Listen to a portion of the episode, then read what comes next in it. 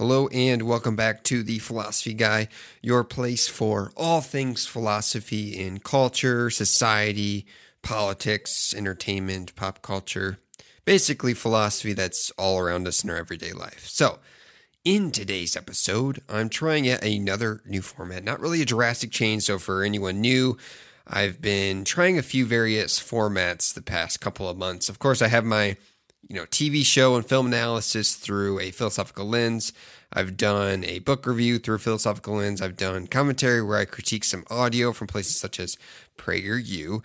Now, I would like to provide an article I found interesting. Sometimes it will be an article I agree with and find interesting. Sometimes I will provide an article I found interesting but find some issues with it. Or maybe it just, you know, sparks some general thoughts and discussions. A lot of times it will include like a big question like this one today Should people be punished for crimes they can't remember committing? Also, this episode does does does this episode does some uh, cultural philosophy through entertainment. So I'll be examining some of the aspects of Marvel's Bruce Banner, the Hulk, and I'm trying these these formats to kind of it helps keep the content coming, change the pace, and kind of figure out what everyone likes best in the format and kind of what episodes do well and, and taking in your feedback as well. So I'll be reading some excerpts and then providing some commentary on that. And so, yeah, let me know if you th- like this. Anyway, as always, thank you for your support. You can check out my Patreon to recommend what I cover next and get the bonus episode feed, which is for Patreons only, and other ways to support. You can check out the links below. And uh, also be sure to join the Discord so we can have more fun combos and uh, further the discussion. But let's do this. Let's get into it. So, this article is by Helen Beebe, a professor of philosophy at the University of Manchester. So, I'm going to just start off with a quote, not a quote, an excerpt from it to kind of get the things, the ball rolling, and kind of get you to. It's a good summary of what basically this this is going to be about. This episode is going to be about. So, in 1985, Vernon Madison murdered a police officer, Julius Shalute. I don't know if I pronounced that right, name right, but anyway. So, in Mobile, Alabama. Madison was due to be executed by lethal injection in January this year, but was given a last minute stay of execution. After several strokes, he suffers from dementia and memory impairment and can no longer remember committing the crime. The Supreme Court will now hear this his case. The legal issue hinges on the letter of the law. In 1986, the Supreme Court ruled that executing someone who cannot understand the reason for their execution violates the Eighth Amendment to the U.S. Constitution's ban on cruel and unusual punishment. And in 2016, the Circuit Court of Appeal ruled that according to his perception of reality, he never committed the murder, and hence cannot understand his reason for his execution. That ruling was later overturned by the Supreme Court, which now appears to be having second thoughts about that. The legal question then seems to be seems to turn on whether someone who can't remember committing a crime is nonetheless capable of understanding the reason for their execution. But let's leave that tricky question to the Supreme Court to decide and ask a moral a more sorry, a more general and more philosophical question. Can someone who can't remember performing an act be genuinely morally responsible as opposed to satisfying the legal requirements for punishment for the act? End quote. So in Locke's view, we, you know, if you can't remember performing a given act, then you are literally not the same person as the person who performed the act. See, that quote provides, or that excerpt provides some nice background on how to formulate our thinking about this question. So, some beginning thoughts on this question. I think it comes down to justice versus punishment. Now, some think of these two terms as one and the same. I disagree. I see justice as needing to focus on consequences and rehabilitation. So let's look at the concept behind death row. So I'll be straight up. I'm against the death penalty because I don't trust our, partially because I don't trust our justice system to be 100% accurate on, or at least even 99.99999% correct on finding the correct person guilty. Even sentencing one innocent person to death is enough for me to be against the death penalty. We have evidence that innocent people have been put to death from being on death row. Plus, I don't trust our justice system to determine the crimes that constitute what should be placed on death row being a necessary punishment. This is just one reason, though. But let's try to understand the concept of death row, because I think that's important. For reasons above and other reasons, I don't see how we can call death row justice. Because isn't that kind of the point of our legal system is to to enact justice, to take out justice, to perform justice, right? Have justice for society as a whole. The idea behind putting someone on death row is that they are so far gone that they cannot be rehabilitated. Meaning, say someone is is put away for murder or multiple murders, being put on death row means the actions are, are so extreme in the eyes of society and eyes of the law and eyes of the government. The offender will likely repeat those actions if left to their own devices. Thus, the argument is they need to be killed. So if the victim has dementia, which is a death sentence almost on its own, it kind of loses its need for death row in, in one hand. Plus, let's look at the history of the death penalty. It stems from the idea of this eye for an eye mentality. Today, we have elected officials pushing for the death penalty for drug traffickers. First off, you'd have to prove why that drug dealer is committing an injustice. Secondly, why are they beyond redemption? Is the punishment proportional to the crime? All the answers to these questions is no. So, where does this desire for the death penalty come from? To put someone to death for a crime? To me, it's this primitive human need for revenge and blood. Some don't see being put in a cage as vicious enough to, to so we punish or we push to put people to death. To me, it's a barbaric form of justice because who does that actually help in society?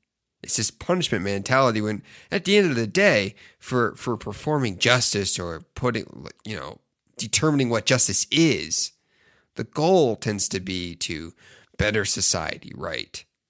But let's so I'm gonna let's let's move on and kind of bring the focus back. So quote start a quote from the excerpt or from the from the article, sorry. Quote According to one strand of thought stemming from the 18th century philosopher John Locke, the answer is no, in that Madison is not morally responsible. Indeed, Locke himself went even further than that. He thought if you can't remember performing a given act, then you are literally not the same person as the person who performed that act. That might sound decidedly odd, but for Locke, the concept of a person is what he calls a forensic notion. That is, more or less, a notion whose purpose is to sort out who is morally responsible for what. According to this more radical proposal, Madison's perception of reality that he never committed the murder is entirely accurate. So, in Locke's view, Madison is not now morally responsible for that mur- for the murder. Indeed, he's not even the same person as the murderer, and hence does not deserve to be punished for it. But why think that in order to be morally responsible for something, you must be able to remember doing it? Well, let's approach this question by doing what philosophers often do, which is to consider some rather more extreme possible cases. Consider Bruce Banner and the Incredible Hulk. Let's assume that Bruce was or has no control over whether or when he turns into the Hulk, which he kind of does, and that Bruce can't remember, or sorry, he, that he doesn't, he actually doesn't really have control on it. Bruce has no idea that Hulk might have got up to. Suppose Hulk does something really bad. Is Bruce morally responsible for that? There is, of course, room for dispute about this, but my gut feeling is that the answer is no. Bruce is not morally responsible, and that is so precisely because he can't remember what the Hulk did. And Locke would add the extra step Bruce and the Hulk are therefore different people. End quote. Also, so we will discuss, you know, proper punishment or rehabilitation on a later episode. But in the case we are here, we are assuming that if moral responsibility exists, then a person doing said immoral act or or breaking said moral law, such as murder, should be punished or brought to justice. However, you want to phrase that, I guess. Now, looking at the case of Bruce Banner, which I fumbled on my reading because now the audience, now, now you, the audience, thinks probably thinks I can't read very well.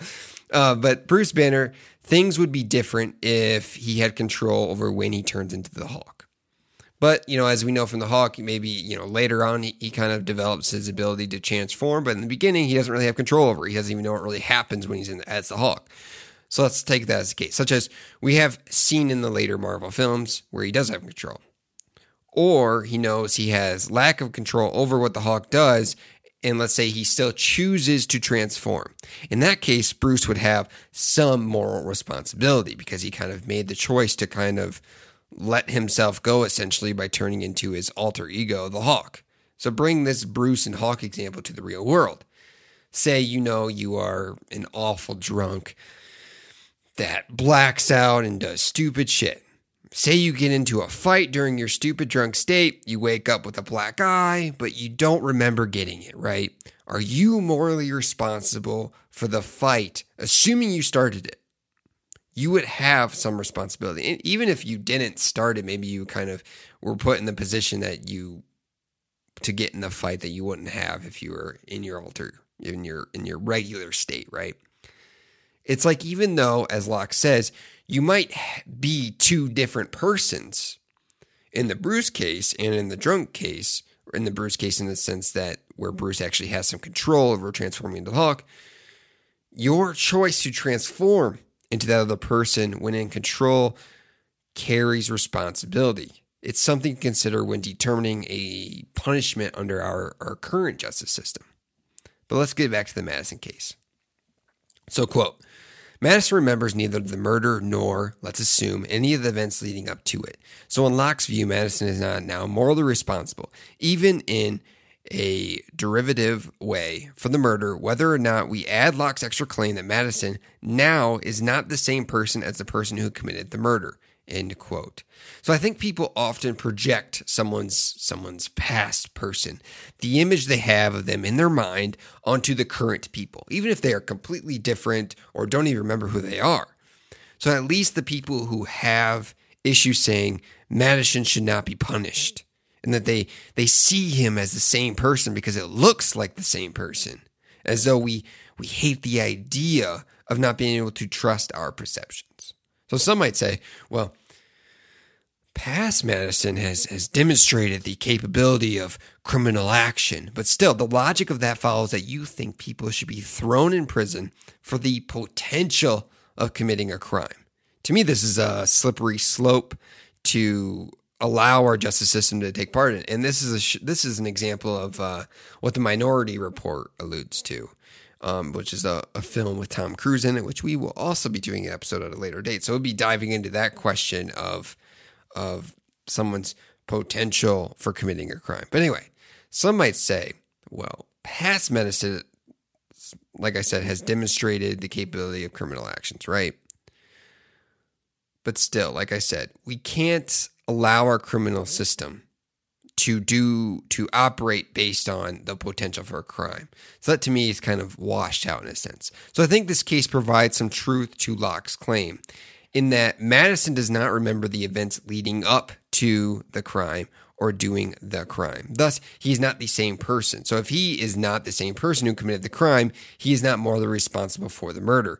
Therefore, it would be an injustice to sentence him to death as punishment. From a moral position, he is not guilty of anything. But anyway, that concludes this episode. Give you kind of a rough overview of that article. I'll link the article below to if you want to read the entire article.